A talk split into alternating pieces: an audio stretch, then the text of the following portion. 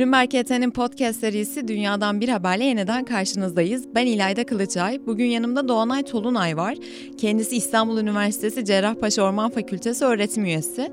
Birlikte ormansızlaşmaya karşın ülkelerin attığı adımlardan, Glasgow'da verilen sözlerden ve bunların nasıl yerine getirilebileceğinden bahsedeceğiz. İlk sorun da şu, ülkeler ormansızlaşmaya karşı aldıkları hedeflere ulaşabilecek mi? Öncelikle şeyden başlamak istiyorum. Ormansızlaşma nedirden başlamak evet, istiyorum. Kesinlikle. E, çünkü ormansızlaşma deyince kavram tam yerine oturmuyor diyebilirim. E, ormansızlaşma orman olan bir yerin en az 50 yıl süreyle orman niteliğini kaybetmesi anlamına geliyor. Örneğin e, geçen yaz çok 135 bin hektar kadar bir orman alanı yandı. Burası e, bir ormansızlaşma değil, orman tahribatıdır, orman zarar görmüştür ama yapılacak çalışmalarla e, burasını kısa sürede yeniden orman haline e, getir getirebileceğimiz için ormansızlaşma olarak gözükmüyor, orman tahribatı olarak adlandırılıyor. Eğer yanan orman alanlarını 50 yıl gibi bir süre içinde yeniden eski haline getiremezsek o zaman ormansızlaşma olacak. Ya da bir orman alanı bir madene verdiniz, bu maden çıkartıldı, 50 yıl içinde burasını yeniden orman haline getirseniz bu da ormansızlaşma ulaşma değil. Ama 50 yıl içinde tekrar e, o madene verdiğiniz alan e, orman haline getiremiyorsanız ormansızlaşma olarak adlandırılıyor. İklim değişikliği açısından e, bu böyle. E, peki dünyada ormansızlaşma var mı? Evet var. Ağırlıklı olarak da tropikal ormanlarda e, oluyor. Yıllara göre değişiyor. E, 90 yılına itibaren işte 90'lı yıllarda e, yıllık e, olarak dünyada e, 7 ila 10 milyon hektar her yıl orman alanı azalıyordu. Bir ormansızlaşma e, söz konusuydu. E, bu birazcık yavaşladı. E, son 5 yıl içinde 2015-2020 yılları arasında yıllık ortalama 5 milyon hektar civarında daha e, net orman alanı azalıyor. Ama e, şunu da açıklamak e, lazım lazım. Şimdi bir taraftan tropikal yağmur ormanlarında ormanlar azalırken fotor çevresinde e, dünyanın kuzeyinde orman alanlar artıyor özellikle ağaçlandırmayla tropikal yağmur ormanlarında kaybolan e, orman alanları, ormansızlaşan alanlar çok daha fazla. 1990-2020 yılları arasında son 30 yıl, e, yılda 420 milyon hektar toplamda dünyadan orman alanı yok oldu. Ormansızlaştı. E, buna karşılık yeniden e, yapılan, e, kurulan ormanlarla, ağaçlandırmalarla birazcık orman ormanlar kuruldu ama e, net olarak orman kaybı dünyada 178 milyon hektar. Hocam şuna da Hı. değinmek istiyorum aslında. Burada bir kavram e, karmaşası Hı. olabilir diye yani ormansızlaştırılan her alan yeniden ormana dönüştürülemeyebilir aslında değil mi? Evet, e, e, evet yani e, işte bir yeri verdiniz e, madene verdiniz. Diyelim ki mermer çıkardınız üzerinde toprak kalmadı tamamen kaya kaldı. İstediğiniz kadar fidan dikin fidan dikmekle de orman kurulmaz. E, onun yeniden orman ekosistemi haline gelmesi e, gerekiyor. Bizde şöyle de bir kavram var. Bir yere fidan diktiğimiz zaman orası hemen orman olacakmış gibi de e, kamuoyu tarafından e, evet. algılanıyor. E, o öyle değil. İşte dünya genelinde ormansızlaşıyoruz. Aslında bu ormansızlaşmayı önlemek için de çok uzun yıllardan beri çalışmalar var. Örneğin e, Kyoto protokolü vardı meşhur artık Paris anlaşmasından sonra çok söz etmiyoruz ama Kyoto protokolünde de ormansızlaşmanın ve orman tahribatlarının azaltılması diye bir kavram vardı. E, hatta e, bu ekvator çevresinde tropikal yağmur ormanlarının bulunduğu e, ülkelere çeşitli ekonomik desteklerdi. İşte oradaki ormanları e, kesmesinler, korusunlar diye ekonomik destekleri de içeriyordu. E, buna rağmen ormansızlaşma da dü e, ormansızlaşma dünyada e, devam e, etti. Örneğin e, işte son beş yılda ormansızlaşmamız yıllık 10 milyon hektar. Yeni yapıl kurulan ormanlar da 5 milyon hektar. E, net orman kaybı her yıl 5 milyon, e, 5 milyon hektar civarında e, azalıyoruz. E, şimdi nereye gelmek istiyorum? Evet Glasgow Anlaşması, e, Glasgow İklim Paktı'nda e, 130'dan fazla ülke en son 133 e, ülkeydi. Bu ormansızlaşmanın önlenmesi e, aynı zamanda arazi tahribatlarının önlenmesi konusunda taahhütte bulundular. Şimdi bir bağlayıcılığı olmayan bir taahhüt. Biz ormansızlaşmayı önleyeceğiz diye bir, bir taahhütte bulundular ama işte bağlayıcı olmayınca ne kadar e, yapılacak ve imza da yok ortalıkta onu da söyleyeyim. Sadece taahhüt ediyorsunuz. Yani işte bir Paris anlaşması gibi imzalayacaksınız sonra meclisinizden çıkart e, geçireceksiniz gibi bir şey de yok. Sadece orada sözlü e, bir şekilde sözlü bir şekilde sadece. diyorsunuz tamam biz bunu e, kabul ediyoruz diyorsunuz. Ama geçmişe baktığımızda e, işte son 25-30 yıldan e, itibaren ormansızlaşmanın önlenmesi e, konusunda çok ciddi e, çalışmalar yapılıyor. Paris Anlaşması'nda da çok bilinmiyor ama çok gündeme gelmiyor. Paris Anlaşması'nda da var aslında ormansızlaşmanın ve orman tahribatlarının durdurulmasına yönelik hükümler. E, buna rağmen bakıyoruz 2020 yılı itibariyle e, ormansızlaşan alan dünyada 10 milyon hektar. Tamam artmış belli yerlerde ama şöyle söyleyeyim. İşte İstanbul'da diyelim ki bir orman alanını kaybettiniz. Onun yerine Ankara'ya orman kurdunuz. Ekvator'dan tropikal yağmur ormanını kaybediyorsunuz. Atıyorum şeyde Avrupa'da bir yerde yeni orman kuruyorsunuz. Bu şekilde belli bir yerden ormanı kaybedip başka bir yerde orman kurduğunuzda aynı etkiyi yapmıyor.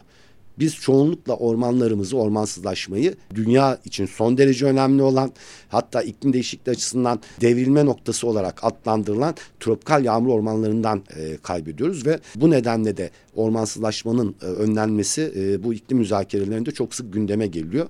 Ama çok başarılı olduğunu bu müzakerelerin veya işte bu taahhütlerin çok başarılı olduğunu söyleyemem. Amazon yağmur ormanlarının %60'ı Brezilya'da ve atmosfere karışacak zararlı karbondioksite yönelik önemli rol oynuyor. Brezilya Devlet Başkanı da ülkesindeki ormansızlaşmanın 2020'ye kıyasla azaldığını söylemişti. Ancak verilere bakıldığında ormansızlaşma hızı hala göreve geldiği 2019 yılına kıyasla yüksek durumda. E, bunun yanında çevre karşıtı politikalar izlemesinden ötürü de eleştiriliyor. Tabii ki Brezilya bunun tek örneği değil. Ancak tüm bunlara bakıldığında protestoların bir nedeni de yani bu Glasgow'da gerçekleşen protestoların bir nedeni de liderlere olan güvenin azalması diyebilir miyiz? E, kesinlikle deriz çünkü özellikle e, toplumda e, tüm dünya genelinde halkta iklim değişikliği konusunda çok büyük bir farkındalık var. E, hatta biraz daha ileri gitti endişe var kaygıya dönmeye başladı.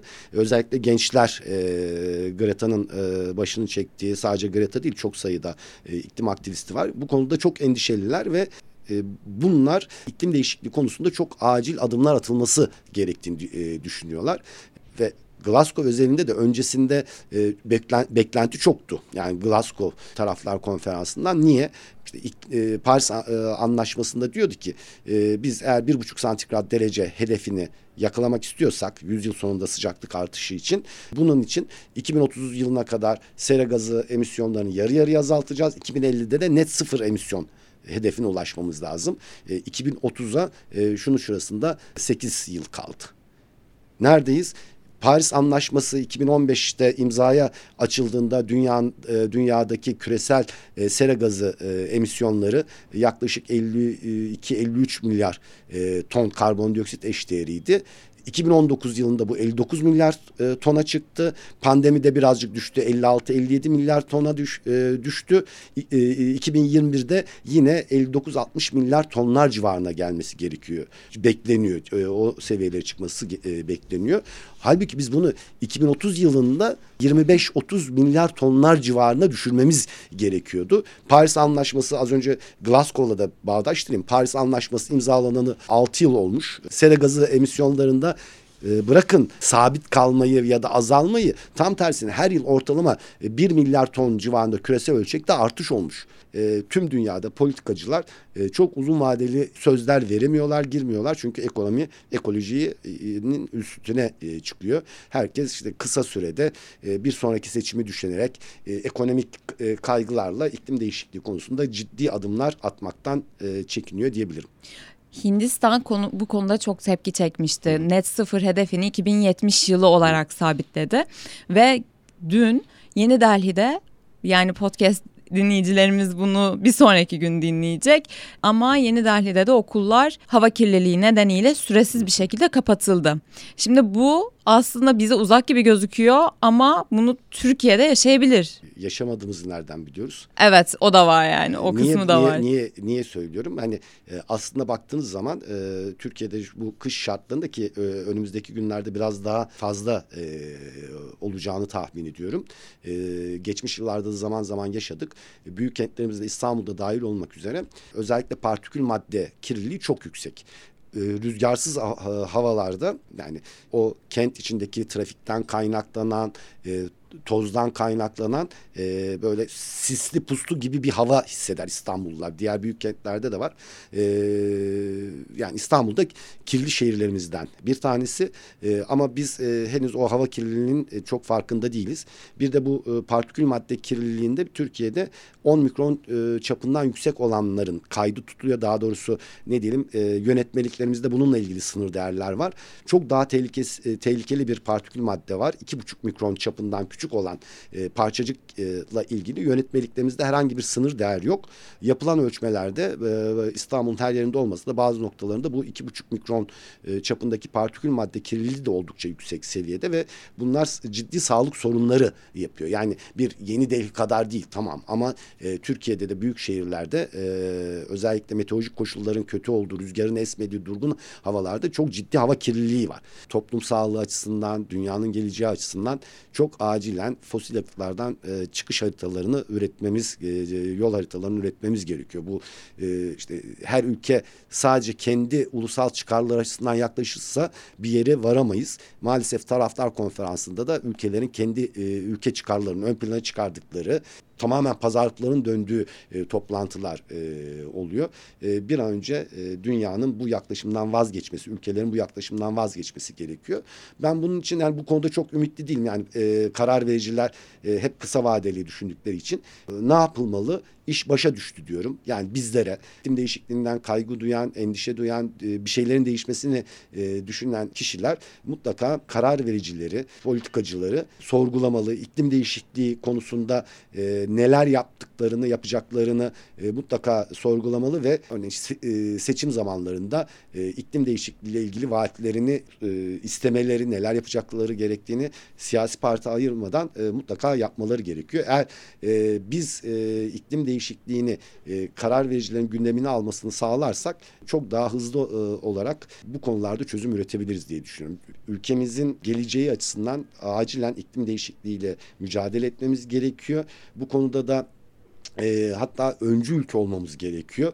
Niye? Çünkü Akdeniz havzasındaki ülkeler e, iklim değişikliğinden bir ada devletleri e, ya da Bangladeş kadar olmasa da çok ciddi olarak etkileniyor ki geçen sene yaşadık. Orman yangınlarını yaşadık, kuraklıkları yaşadık, e, selleri e, yaşadık. Gelecekte de bunların çok daha fazlasını yaşama olasılığımız çok yüksek. Avrupa Birliği de ormansızlaşmayı azaltmak amacıyla yeni bir adım atıyor. Buna göre AB ülkelerinde yer alan soya, sığır eti, palmiye yağı, tahta gibi ürünlerin ormansızlaşmaya katkı sağlamaması gerekecek. Sizce bu düzenleme etkili olacak mı? Şey var. Ekonomi mi ekoloji mi ikilemi ortada ve birazcık şu anda halen ülkeler kendilerine baktığı zaman ekonomiyi ön plana çıkartıyorlar.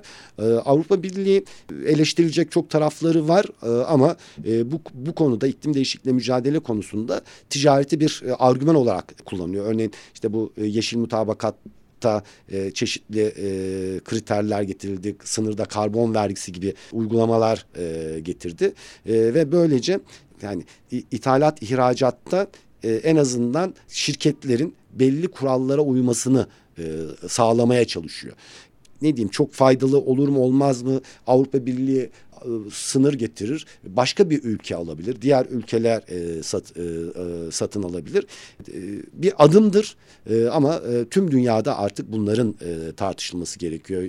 E, işte e, şeyin e, tropikal odunların ticaretinin yasaklanması, e, palmiye yağının kotalar getirilmesi gibi önlemlerin e, tartışılması gerekiyor. Ormansızlaşmayla da bağlantılı olarak. Yani küçük adımlar e, umarım e, faydalı olur.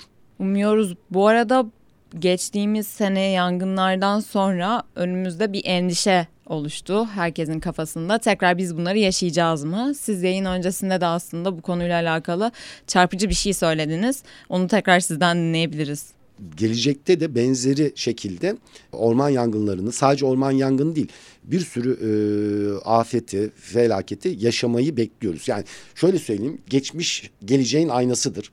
E, ne demek istiyorum? Bakıyoruz Türkiye'deki aşırı hava olayları sayısına hani 1963 yılında e, rekormuş 2000'li yıllara kadar. E, 360-350 kadar bir yılda aşırı hava olayı olurken e, 2009'da bu 400'e çıkmış. Ondan sonra 2015'te e, 500'lü sayılara çıkmış. 2018, 2019 ve 2020'de rekor kırmış. 2020'de e, bine yaklaşmış aşırı hava olayları. Sayılarında sürekli artış e, söz konusu ve büyük çoğunluğu da seller, e, fırtınalar, e, dolu şeklinde yüzde yetmişi o bin kadar aşırı hava olayının yüzde yetmişi de üç tane afetten oluşuyor. Seller, aşırı yağış, e, fırtınalar ve dolu. E, buna orman yangınları da eklenmeye başladı ki kuraklık sinsi bir e, afet e, çok da hani fark edilmiyor çok, çok oranı düşük ama aslında uzun yıllardır birkaç yıldan beri de ciddi de bir kuraklık var. E, gelecekte bunların e, yapılan model çalışmalarında artacağını bekliyoruz. Türkiye'nin farklı bölgelerinde farklı şekilde e, olacak. Belki hiç farkında olmadığımız, hissetmediğimiz yeni afetler de var. Örneğin sıcak hava, aşırı sıcak hava dalgası Türkiye'de üzerinde durulmayan bir konudur. E, zaman zaman yaşıyoruz. Orman yangınları, e, 2020'de orman yangınları sırasında e, Ege ve Akdeniz'de aslında bir sıcak hava dalgası vardı. Ama e, nedir? E, yurt dışında örneğin o e, sıcak hava dalgası olduğunda dışarıya çıkışlar yasaklanır. Öğlen arasında geniş mola zamanları olur. Mesai saatleri değiştirilir gibi. Bizler henüz o şeyde değiliz. Ama e, 45 derecelere 50 dereceleri bulan yaz aylarında sıcaklıklar e, olabilir. Bunları e, bekliyoruz ve e, şöyle de bir şey var. İklim arabalar gibi değil. Yani arabada hızlı gidiyorsunuz, frene bastınız. Orada bile hızınıza göre belli bir durma mesafesi vardır. İklimde o durma e, mesafesi çok daha uzun. Bugün e, bir mucize olsa hani fosil yakıtları tamamen e, çıkardık. O 2050 yılında e, şey dediğimiz hani net sıfır emisyon hı hı. hedefine 2022 1 Ocak'ta ulaştık diyelim. Onu sağladık dünya olarak. İklimler yine değişmeye devam edecek. E, çünkü e, biz e, 170 yılda 1.2 santigrat derece ısınmışız. Yavaş yavaş ısınmışız. Tekrardan eski o sanayi devrimine e, zamandaki sıcaklıklara dönebilmemiz için aşağı yukarı yine aynı miktarda süre geçmesi gerekiyor. Dolayısıyla e, iklimler böyle pat diye değişmeyeceği için uzun zaman alacağı için e, azaltımları yapsak bile e, sıcaklıklar artmaya devam edecek, deniz seviyeleri yükselmeye devam e, edecek, orman yangınlarıyla karşılaşacağız, kuraklıklar e, olacak. Bunun için de şu, e, hiç gündeme gelmeyen bir konuyu da artık tartışmaya başlamamız gerekiyor. O da nedir? İklim değişikliğine uyum kavramı. E, nedir bu uyum?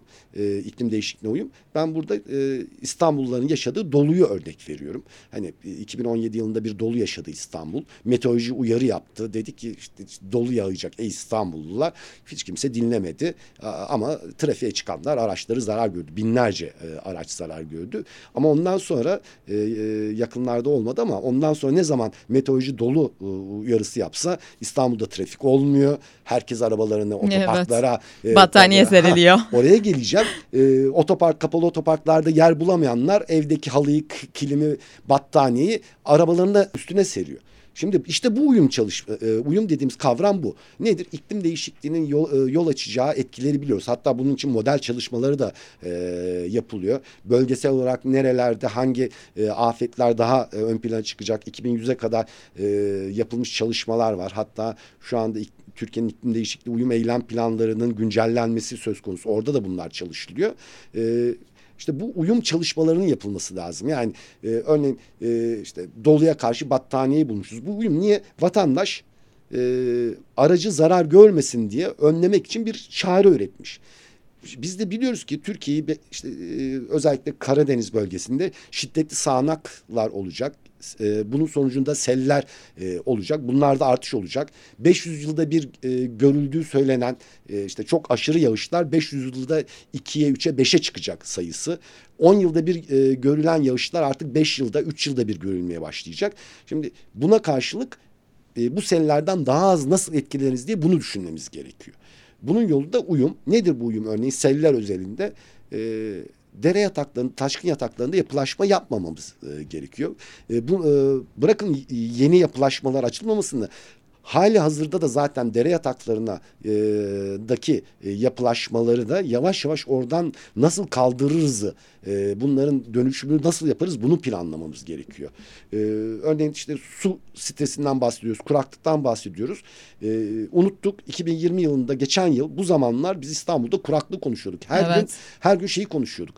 E, İstanbul'un barajlarında doluluk oranı nedir? Bugün yüzde yirmiye düştü, yüzde on dokuza düştü. Azıcık yağmur yağdı bu barajların ne kadar etki yapar diye konuşuyorduk. Yazın susuz mu kalacağız? Bayağı endişe konusu evet. olmuştu. Bir sene geçti. Bak geçen sene bu, bu zamanlar konuşmuş. Şu anda unuttuk. Bir de şöyle bir şey var aslında kuraklık devam ediyor Anadolu'da vesaire e, şey değil. 2008 yılında 45 milyar metreküp su tüketiyormuşuz Türkiye'de. 2018 e, yılında bu 60 milyar metreküpe çıkmış. 15 e, milyar metreküp arttırmışız. Yılda 1,5 milyar metreküp suyum su tüketimimiz artmış. Nerede artmış? 10 bu 10, 10 yılda 15 milyar metreküp artan suyun 10 milyar metreküpü tarımda. Yani biz artık tarımda suya mahkumuz. Her tarafta su, e, sulu tarım yapılıyor. E, su olmazsa e, tarımsal üretim duracak. Çiftçi ne yapıyor? Çiftçi o suyu e, bulabilmek için yağış yoksa e, şey yapıyor. Yeraltı sularına yükleniyor. Yeraltı su seviyeleri azalıyor. E, yerüstü suları çok fazla kullanıyor. Gölleri, dereleri. Oralarda e, sular tükeniyor. O derelerde, göllerde canlılar var. Onları düşünen yok. Kuşlar var, balıklar e, var. Çiftçimiz evet haklılar. E, onlar da geçimini sağlamak zorunda. Ama bir bo diğer boyutu işte şey doğa doğadaki canlılar. E, bütün bunları artık planlamamız gerekiyor. İşte hem e, çiftçimizi korumamız gerekiyor. Kuraklıktan korumamız gerekiyor. Doludan korumamız gerekiyor. Bunun için neler yapmamız gerekiyor? Bunları planlamamız gerekiyor. Ama çiftçiyi işte kuraklığa karşı her tarafa e, barajlar yapalım, suyu depolayalım Tamam çok güzel ama bunları yaptığınız an e, o derelerin beslediği göllerdeki canlılar ne olacak? E, o derelerde e, yaşayan diğer su bitkileri, hayvanlar ne olacak? Sadece e, şeyler değil, su canlıları değil, e, karasal canlılar da oraya su içmeye gidiyor. Bunların su ihtiyacı ne olacak gibi çok boyutlu düşünmemiz gerekiyor. Şunu da anlamamız lazım. Yani e, azaltımdan işte uyuma geçmemiz gerekiyor. Hatta bir tık daha ilerisini düşünmemiz daha e, gerekiyor. Artık e, özellikle bu iklim değişikliğinin yarattığı e, neden olacağı afetlerle ekosistemlerin sağlığı arasında yakından ilişki var. Ekosistemleri korumuyorsanız e, afetleri durduramazsınız, iklim değişikliğini durduramazsınız e, ve e, ekosistem tabanlı afet risk azaltımı diye bir kavram var. İklim değişikliği de çok yakından ilgili. Örneğin ormanları korumazsanız selleri önleyemezsiniz. Heyelanları durduramazsınız. Su üretemezsiniz. E, erozyonu e, önleyemezsiniz. E, yani biraz daha bizim e, çok boyutlu düşünmemiz, e, doğayı da koruyarak e, iklim değişikliğine uyum önlemleri almamız gerekiyor. Bu yeraltı su kaynaklarının aslında önemine size vurgu yapıyorsunuz. Çünkü yeteri kadar bilinmiyor gibi gözüküyor hmm. ve onların telafisi de yok değil mi? Ee, yok çünkü e, şimdi e, yani binlerce yılda e, birikerek e, orada oluşmuş. E, şimdi yeraltı suyu beslemesi diye bir kavramımız var. Çok çok düşük e, orandır. Yani çok kaba olarak belki yağan belli bir e, yere yağan yağışın belki binde biri ancak yeraltı suyularını e, besleyebiliyor. Yerine göre değişiyor. İşte kireç taşıysa daha yüksek olabiliyor vesaire. E, ama e, yine iklim değişikliği e, özelinde zaten e, yağışlar e, şiddetli sağanak yağış olduğu için su toprağa girmeden üstten akarak e, gidiyor. Sellere dönüşüyor. O suyu kaybediyoruz. Diğer yandan e, kar çok önemli. E, kar e, yağışları da azaldı ve kar e, ya, e, yağdıktan sonra yavaş yavaş eridiği için kar suyunun tamamı toprağın içine sızar onlar hem toprakta depolanır hem de yeraltı sularına doğru sızar. E, Konya'da yapılan çalış, e, çalışmalarda e, yani yıllık birkaç metre e, civarında e, sürekli olarak yeraltı suyu seviyelerinin azaldığı e, ortaya konmuş e, ki e, bazı kuyularda bu 10 metreye yaklaşıyor. Yıllık olarak e, su seviyesinin e, düşme miktarları ortalama olarak birkaç metre civarında. E, tabii e, Konya çok kurak bir ülke, e, ilimiz. E, ondan sonra yine sayılarla sabit e, obruklar artmaya başladı. Yani bir de e, Konya'da son yıllarda özellikle 2000 sonrasında çok ciddi miktarda obruklarda e, artış var. O yeraltı suları e, çekildiği e, için e, e, ve aslında yeraltı suları bizim e, en değerli hazinemiz. O gelecekte e, beklediğimiz e, ekstrem kurak zamanlarda hatta ardı ardına birkaç yıl e, sürebilecek şiddetli kuraklık zamanlarında e, oralar bizim içme suyu kaynaklarımız e, açısından da son derece önemli. Ama biz onları plansız e, tarım nedeniyle o su kaynaklarımızı e, kaybediyoruz. Niye plansız? E, işte e, çok standart söylenen bir şey. E, Konya'da şeker pancarı niye üretiyoruz? Niye şeker pancarı diyorum? E, çiftçilikle uğraşanlar bilir. Çok yüksek miktarda su tüketen bir ürün. Bunu planlamamız lazım. Yani işte iklimin nemli olduğu, yağışın fazla olduğu, suyun yeterince olduğu, yüzey suların fazla olduğu yerlerde şeker pancarı yapılması gerekiyor. İklimin kurak olduğu yerlerde kurakçıl ürünlerin ekilmesi e, gerekiyor. Bu da bir planlamayla e, olabilecek iş. Niye planlama olacak? Çünkü ben çiftçi olsam ben de en fazla hangi parayı e, hangi üründen para kazanacaksam ona e, ekmeye çalışırım. E, diyelim ki ben şeker pancarı ekiyorum çok para e, kazanıyorum 10 lira kazanıyorum. Buğday ekersem oraya 1 lira kazanacaksam o aradaki farkın devletin teşvik olarak vermesi, onu ka, e, karşılaması gerekiyor. Bu, bu tür müdahalelerin e, olması e, gerekiyor. Ve gerçekten çok keyifli bir sohbet oldu. Çok teşekkürler. Sürede Ormansızlaşmaya yetmedi. yönelik bence ga gayet güzel özetlediniz. Çünkü konuşulacak o kadar konu var ki dediğiniz gibi hepsi için ayrı bir podcast gerekli. Ee, tekrar çok teşekkürler katıldığınız için. Ee, ben teşekkür ediyorum. Ee, ikinci program e, umarım devamı gelir. E, çünkü hani e, iklim değişikliğiyle mücadele e, konusunda işte azaltım, uyum gibi kavramlar, ormansızlaşmayı konuştuk. Bu kavramların anlaşılması çok önemli. E, kamuoyunda farkındalığın e, artması e, e son derece önemli.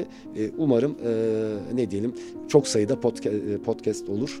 E, Teşekkür ederiz. Çok teşekkürler. Sağ olun. Bir bölümümüzün daha sonuna geldik. Gelecek hafta yeniden görüşmek üzere. Hoşçakalın.